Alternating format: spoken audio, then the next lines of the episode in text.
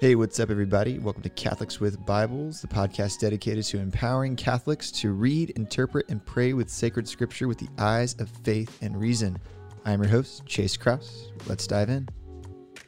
Hey, what's up, everybody? My name's Chase Krauss. Welcome to Catholics with Bibles. Happy Thursday to you if you're listening to this on Thursday when we release our episodes. Hope you're having a fantastic week so far. Y'all, it is hot. We're here in Central Texas, Austin. And man, y'all, it is like 100 million plus degrees outside, and I'm straight dying every time I walk outside. But maybe it's cooler where you live. I hope so. I hope you're hanging in there in this heat. But you know what? It's a beautiful thing. Seasons are great. I have to remind myself to be thankful because it is not always hot. Sometimes it's really cold. And then I find some other reason to complain. So Lord help me. I complain too much probably. So we are plugging away here with First Thessalonians. Today we're in chapter 4. Goal is get through verses 1 through 12. So no idea how long it's going to take. Odds are it's going to take our usual 20 to 30 minutes because there's a decent amount here in this first half. But the reason I split it up is because the second half of chapter 4, 13 onward, it's more dense theologically. So I don't want to have to rush that. I don't want to try to get to the whole chapter and get rushed. I'd rather just kind of take it slow. So if this episode's a little bit shorter, that's okay. So chapter 4 is really the meat and potatoes of this short letter. It's only 5 chapters, right? That's why this Bible study we're going to do First and Second Thessalonians. So chapter 4, we're getting some meat and potatoes stuff because every time Paul writes a letter, you know, at least in the New Testament, he is writing it not just to say, hey, what up, what good, what's cracking? He's writing it to address certain issues that need to be addressed. And so think about in his letter to the Romans, why is he writing the letter? He's writing it as a way of an introduction, but also he had heard various arguments amongst the Jew and Gentile community in Rome, and he wanted to kind of lay some groundwork for both his teaching, but also to help them live mutually in love, even if you know you were a Jew or a Gentile first before converting to Christianity in your baptism. So in 1 Thessalonians, most of this letter so far, chapters 1 through 3, Paul has been recounting his experience with the Thessalonians, or you know, talking about after he left what he did, what he'd heard from Timothy and all these things. In chapter 4, it takes a bit more of a solemn tone. He gets a little bit more serious with his Thessalonican brothers and sisters, and he's addressing presumably issues that Timothy brought to him. So in verses 1 through 13, the main issue is going to be holiness primarily. So it's a life pleasing to God, a life of holiness, but more specifically in the realm of sexuality. So odds are that Timothy, while bringing back mostly good news to Paul, I mean, Paul and elsewhere in the letter, like we've been talking about, he had been rejoicing over various things he had heard about the Thessalonians from Timothy. But presumably, Timothy also brought back word of people struggling with sexual immorality, adultery. In the Greek, which is our Greek word of the day, the word is porneia. So the word porneia in Greek is specifically sexual immorality. It's where the word pornography comes from, porn comes from. It's sexual immorality. So porneia is that Greek word of the day. It's a really important word because some translations, and if you're using the NAB, that translation is going to interpret that as like all immorality. And that's not what that word means. Porneia is specifically sexual immorality. So in this passage, if you're using an NAB Bible, my translation is going to sound pretty drastically different than your Bible. I'm using the ESV, which is a more literal interpretation. And arguably, I think it's a better interpretation in this case in particular. And those arguments can be made about the NAB versus RSV versus ESV. But I really enjoy the ESV's kind of a more literal approach to this passage because I think it's more true to the text. It's more true to what Paul was trying to say. The RSV is pretty good as well. It's more true to the text, and it's you know, I think it's just more on par to what Paul was actually trying to communicate to the Thessalonians. And so if I'm reading this, if you're using the NAB and you're trying to follow along and the words are totally different, hopefully I can explain why that is. If not, feel free. You can always shoot me an email, shoot me a message. Hope I can clarify that for you. But if you're using the RSV, the ESV, it's probably gonna be pretty close. If you're driving and listening to this in your car and you're totally not reading the Bible, then you won't know any difference. And I'm going to talk about it anyway. So we're going to get into it. So we're going to start here. Chapter 4, verse 1. Finally, then, brothers, we ask and urge you in the Lord Jesus that as you received from us how you ought to walk and to please God, just as you are doing, that you do so more and more. For you know what instructions we gave you through the Lord Jesus. For this is the will of God, your sanctification, that you abstain from sexual immorality, that each one of you know how to control his own body in holiness and honor, not in the passion of lust, like the Gentiles who do not know God, that no one transgress and wrong his brother in this matter. Because the Lord is an avenger in all these things, as we told you beforehand and solemnly warned you. For God has not called us for impurity, but in holiness. Therefore, whoever disregards this, disregards not man, but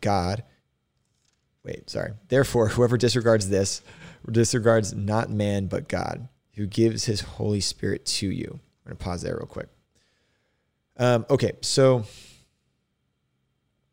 we can, first of all, start off by that word, finally, then, brothers, better translated as so then, brothers, because Paul is not like wrapping up the letter.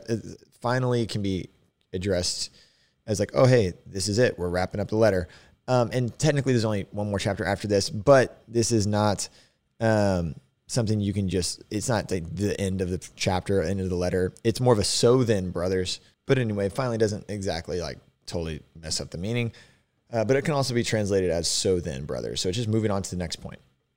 So we ask and urge you in the Lord Jesus, that as you receive from us how you ought to walk and to please God, just as you are doing, that you do so more and more. So Paul's starting off here affirming that what the Thessalonians are doing is good. I mean, the whole letter, he's praising them basically because they're keeping the faith. They're striving for holiness.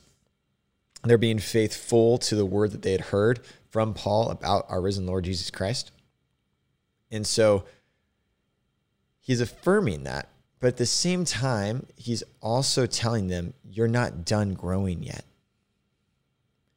You need to keep going, keep growing. One of the things that's always a temptation for Catholics or Christians, I don't care who you are, anybody who's following the Lord, is to think you're done. But in the spiritual life, there's only two options. You're either going forward or backwards. There is no standing still in the spiritual life, because if you intentionally choose to stand still, you're choosing to go backwards. I mean, looking at it's easier to look at that in view of a relationship. You know, if you're married, it doesn't make more sense to you. If you're not, you can still get the gist. If you're married, say you've been married 10 years, and on your 10-year anniversary, you turn to your wife or your husband and you're like, hey, we're in a pretty good spot. I'm going to stop working on a relationship now. We're not going to go on any more dates. We're not going to, no more presents or anything. I think we're good. We're at a good point. It's been 10 years. I know you. You know me. This is great. We're going to pause now and just keep things where they're at. Anybody, when you put it in that perspective, knows that that's not how relationships work. You have to keep working at them. You have to keep being intentional with them. You have to keep putting yourself out there to love and hopefully be loved in return. Wounds come when we put ourselves out there to be loved and we don't get a response from our beloved, right? Because they're sinners, right? They're sinful and they're weak just like you and me. And the hard part is to not let those wounds of unreciprocated love turn into a callous, right, towards our beloved. So Paul telling the Thessalonians that they're doing great. They're doing really, really good, but they're not done yet. You're not done growing in the spiritual life till the day you die and you meet our Lord Jesus Christ. And even then, if you die in the state of grace and, you reach that unitive way and, if you die as saints, then awesome, going to heaven, done growing in certain sense. You're going to be filled for eternity in heaven. So you're going to keep growing in your knowledge of God there. But if, you know, you die to state of grace, but you still have a lot to work on, you're going to go to purgatory, and it's at that pain's going, that's going to hurt, right? Purgatory is such a grace. It's not a, you know, a chapter on purgatory or anything, but purgatory is not some evil, barbaric thing that God, you know, puts on us. If you think about it in a certain sense, you know, heaven is perfect. Therefore, to enter into heaven, you must be perfect. And if you die in a state of imperfection, yet in a state of grace, purgatory can help purge you of all those imperfections to empower you to live in heaven. So purgatory is actually an incredible mercy of God. Nothing that it is should be frowned upon or like, you know, totally, thinking that God's some kind of mean dude for sending people to purgatory. It's actually a gift. But in this life, we're called to not shoot for purgatory. We're called to shoot for heaven. And so to get our purgation out of the way in this life. So turning back to chapter 4 here, verse 2. For you know what instructions we gave you through the Lord Jesus. So just real quick, these aren't just his instructions. This is the Lord Jesus's instructions. And real quick, this word for instructions, it's parangelios in Greek, parangelios. And so that's actually more closely related to military orders or like legal words. So basically, it's a military order, parangelios. It's translated instructions here because military orders would just kind of sound weird. We'd kind of miss the point. But in the Greek, it's pretty clear. These are not optional instructions. If you've ever been in the military or know somebody's in the military, when your commanding officer tells you to do something, you do it, right? I mean, there's no questioning. There's no back talking. There's no saying, I don't want to. You know, you do it, right? And obviously, as a Catholic, we would have to go into that because we would never, if somebody asked you to sin, you would have then the right to say no. But, you know, if it's not sin, if you're in the military, if your commanding officer tells you to do something, you do it or you're going to get court-martialed or like shot, right? It's a big deal. You obey your commanding officer. And so the instructions that Paul gave and is about to reiterate are from the Lord Jesus, which means they're not optional. They're not things you can pick and choose. As Americans, man, we're so good at rationalizing. We're so good at having this hyper-independency that we think everything is optional. And that's just not the case. There are commandments of God that are not optional. Going to Mass on Sunday, as long as you're allowed to, obviously most of us have a dispensation right now because of the whole COVID thing, but keeping the Lord's Day holy is not an option. Even if you're not going to Mass on Sunday, you should be doing something on Sundays to keep the Lord's Day holy. It's a day of rest. It's a day for the Lord. Keep holy the Sabbath, right, in the Old Testament. That's a moral, as in the Ten Commandments, that's a moral law. It didn't change with the New Testament. There are certain things in our faith that are not optional. And we have to get that through our thick skulls because as Americans, man, we're so good at justifying, rationalizing, and being hyper-independent and being those cafeteria Catholics. And hopefully if you're listening to this, you're trying not to be a cafeteria Catholic. You're not trying to pick and choose which commandments, which things you want to do or not do, which are just convenient for you and which are not convenient for you. That's the mark of a true disciple. It's make sure you're living out all of the commandments and then striving to live out the ones that are optional or that are just growing in virtue and holiness, right? Jesus never said, do the dishes when your mom asks you to do the dishes, right? Or your husband or spouse or whatever asks you to do the dishes. But he does say, honor your father and mother. He does say, wives, submit to your husbands, lay down your life for your wife as Christ did for his church.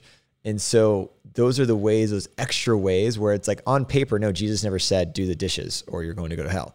But that's the way we go above and beyond, right? To serve, to love, to grow as Christians. So everything he's about to reiterate, not an option. Jesus said so himself. Verse 3, for this is the will of God, your sanctification or your holiness. It's the same word. It can be translated either way. I like them both.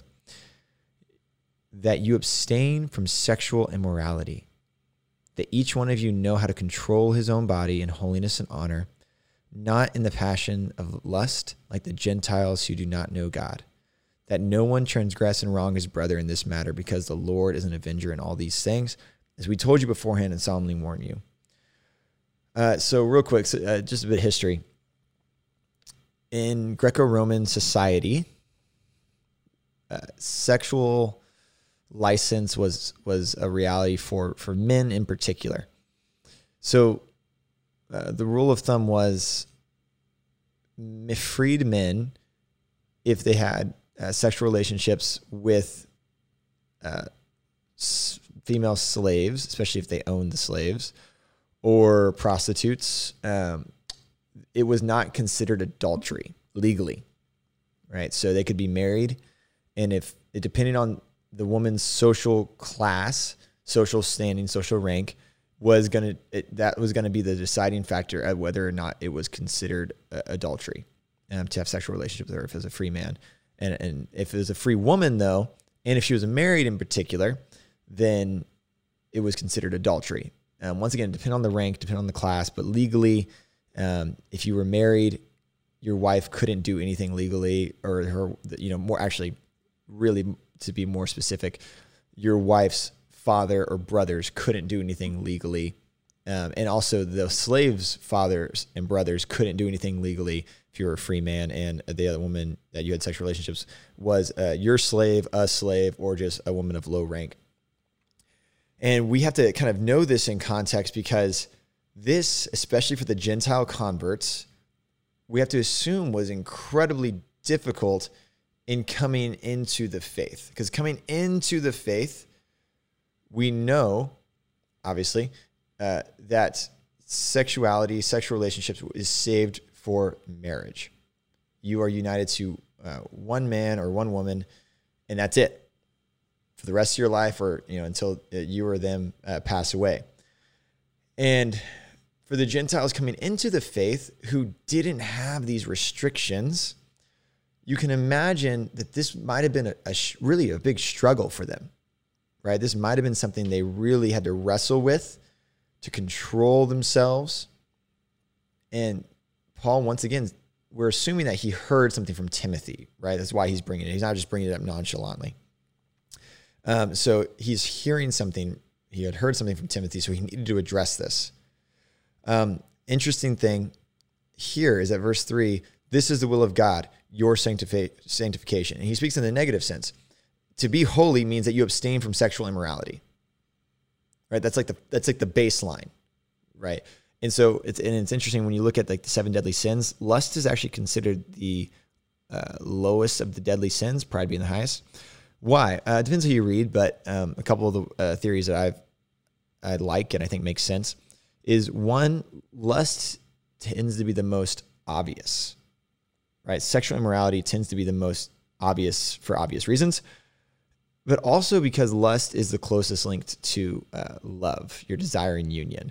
And so the baseline thing, right? And I think for a lot of us who are reverts or converts, just like the Thessalonians, that is one of the first things that's going to be really just in your face if you struggled with it. For those who struggle with like a pornography addiction or sexual relations outside of marriage before their reversion or conversion, this is something that's going to be extremely in your face, present when you're trying to follow Jesus.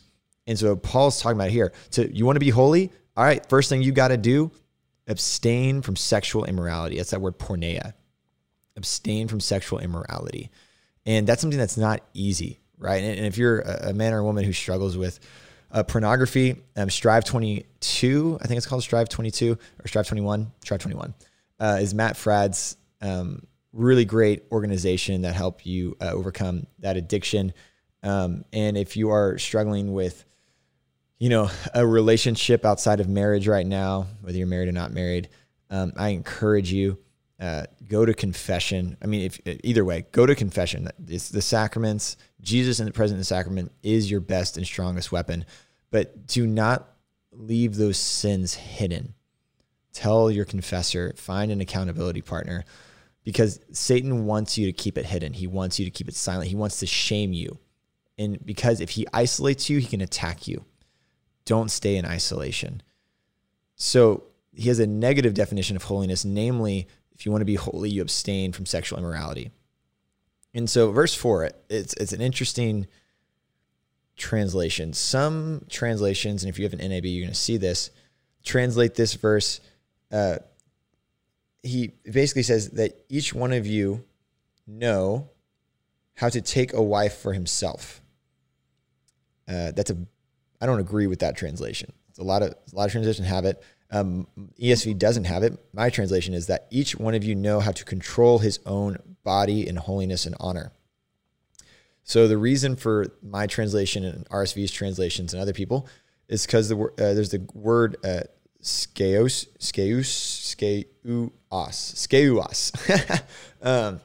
When there's like three vowels next to each other, skeuos. And some translations interpret that as wife, but it's actually, it's the word for vessels.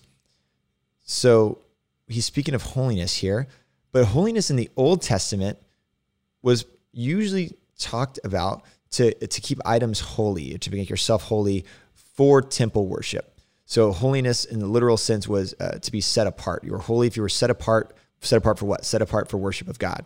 So a vessel was holy if it's set apart for the worship of God. Think of the candelabras and the altar and the temple and various other things. The sacred, the holy bread, bread of the presence, bread of the face, and those set apart for the worship of God in the temple. And so this whole thing is talking about, Paul's talking about holiness, right? This is the will of God, your sanctification. He has a negative definition, which is abstaining from sexual immorality. And his positive one is that you control your own body or your own vessels, because your vessels are holy now. They're set apart for the worship of God because you've been baptized. That's the logic here, right? So not a fan of the translation of wife. There are other arguments for it. There's other places where, like in, I think it's 1 Peter, Nathan Eubank talks about where that's translated wife, but it's only because the husbands are also translated, or the vessels also translated the husband and wife. So anyway, if you want more of a deep dive into this particular verse, once again, get that commentary from Nathan Eubank. He does a really great job breaking it down. But the whole point of it is we're talking about holiness, and the goal to be holy is, one, abstain from sexual immorality. Two, control your body. Master yourself. Right, and that's you have to cooperate with grace. It's not like a lace your bootstraps and do it yourself. It's lace your bootstraps with the Holy Spirit. Allow the Holy Spirit to teach you how to lace your bootstraps, and let the Holy Spirit guide you and move in you and work in you. Right, so control your own body in holiness and honor, not in the passion of lust like the Gentiles who do not know God. That no one transgress and wrong his brother in this matter, because the Lord is an avenger of all these things. So in antiquity, adultery was viewed more as a sin against the wife's father and brothers than against the wife itself. Obviously, that's grown and changed.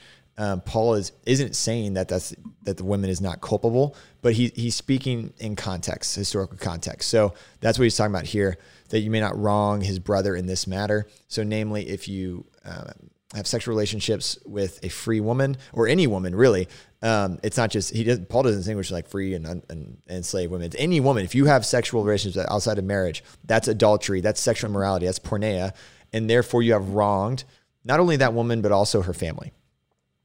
And so verse 7, for God has not called us for impurity, but in holiness. Right? In holiness. God didn't call you to live a life that you just do whatever you want to in impurity. God has called you, and therefore you are set apart for the worship of God. You are a holy, sacred vessel, set apart for the worship of God because you have been filled with the Holy Spirit. You are now a temple of the Holy Spirit. Verse 8, therefore whoever disregards this disregards not man, but God, who gives his Holy Spirit to you. To a certain point, I think common sense dictates, and your reason can dictate why adultery shouldn't be allowed in a society. I think Aristotle even talks about this. There's Greek Stoics that talk about this, that self-control is needed to run a good society. Why? Because if everybody's going around sleeping with other people's wives, there can be tension, there can be conflict within the city. If there's conflict within the city, there could be revolts and fights, and that's not good for the city. So to a certain extent, I think your reason can get you there. But Paul's saying here, this isn't just about being a reasonable guy. This is a commandment from God, right? This is a commandment from God that you live in holiness, that you abstain from sexual immorality. And y'all, I know this can be a struggle. I know it can be a struggle. I struggled with this for a long, long time, from like junior high through High school, I struggled with like pornography, but then I replaced pornography with really bad relationships with women. Before I had my reversion in college, you know, I had a girlfriend that basically lived with me. I understand how hard, how stupid hard this can be. But praise God, after my reversion, after I really came into the faith, I was never an atheist. I was always like, quote, Catholic, you know what I'm saying? You can't see me, I'm doing air quotes, Catholic. But when I really came into the faith and the Holy Spirit just broke into my heart, he gave me the grace to overcome. It doesn't mean I wasn't tempted. Doesn't mean the struggle wasn't very much real at certain points. But praise God, and through the grace of God, we can overcome and we can win this battle, y'all. And it is a battle. And maybe for you, it's not one right now. Maybe it never has been. You have other things you struggle with. But if you're listening to this and you are really struggling with sexual immorality of whatever kind, know you're not alone and know there's people who love and support you. Go to confession, run to Jesus in the sacraments, stick to the word of God, stick to prayer, and he will help you. I promise. It doesn't mean it's not going to be a fight. It doesn't mean it's not going to be a struggle, but cling to the sacraments, cling to the Eucharist, cling to confession. So let's finish up this section real quick. Verse 9. Now concerning brotherly love, you have no need for anyone to write to you, for you yourselves have been taught by God to love one another. For that indeed is what you are doing to all the brothers throughout Macedonia. But we urge you, brothers, to do this more and more, and to aspire to live quietly, and to mind your own affairs, and to work with your hands as we instructed you, so that you may walk properly before outsiders and be dependent on no one. All right, so once again, Paul's affirming that, you know, they're pretty good. They have that brotherly love. You know, Philadelphia, a city of brotherly love. Philia, that's brotherly love. It's a type of love in the Greek language. Brotherly love, fraternal love. And Paul's affirming that you do really good. You love your community really, really well. And just keep growing in it. Do it more and more. Don't think you've settled. Don't think you've made it. You can always grow.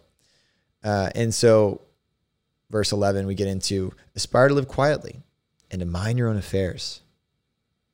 Mind your own affairs. You know, that's tough for a lot of people. Mind your own beeswax, right? Mind your own business. Other people's business is not your own. When you see somebody else, you know, maybe you think they're doing a sinful thing. Maybe you think it's at least an imperfection. Mind your own business. St. Therese of Lisieux actually says, make an excuse for them. Make up an excuse for them. If somebody is maybe a little bit short with you, maybe they're coming off kind of gruff, make up an excuse for them. Say, oh man, they must have not slept well last night. Make up an excuse for your brothers so that way you do not hold them accountable, because you're not the one that needs to hold them accountable. It's God. So mind your own beeswax. Don't gossip about people. Don't talk about people. Mind your business. Literally, the Holy Spirit, through Scripture, through St. Paul, is telling you to do it. So if you struggle with gossip, if you struggle with always being on social media because you want to know what everybody else is doing all the time, if you struggle with comparing yourself, invite the Holy Spirit into that wound, whatever that wound is. Know that you are loved and you are accepted and you are enough. And mind your own beeswax. And mind your own affairs, and to work with your hands as we instructed you, so that you may walk properly before outsiders and be dependent on no one. So basically Paul's saying here, to work, to earn a living, so that other people who aren't Christians might see how hard you work and how well you work and be inspired by you, right? Be inspired by you. That's a question you can ask yourself is, you know, how hard do you work? What do you do when you're at work? How do you interact with people you work with, whether you're in school or whether you're in the workforce, obviously, because it's a chance to evangelize. Work hard without complaint. Minding your own business, getting your job done, right? So that is chapter 4, verses 1 through 12, a lot there. So next week, we'll finish chapter 4, and we're probably going to get through a good chunk of chapter 5, because the last part of chapter 4 isn't too long, but it's something we want to zoom in on without being rushed. So once again, thank you for joining us with Catholics with Bibles. My name is Chase. I'll see you next time.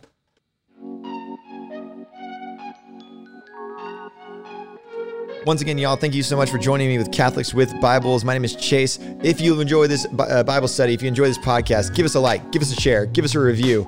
Talk about us with your friends, family, and we'll see you next time. God bless.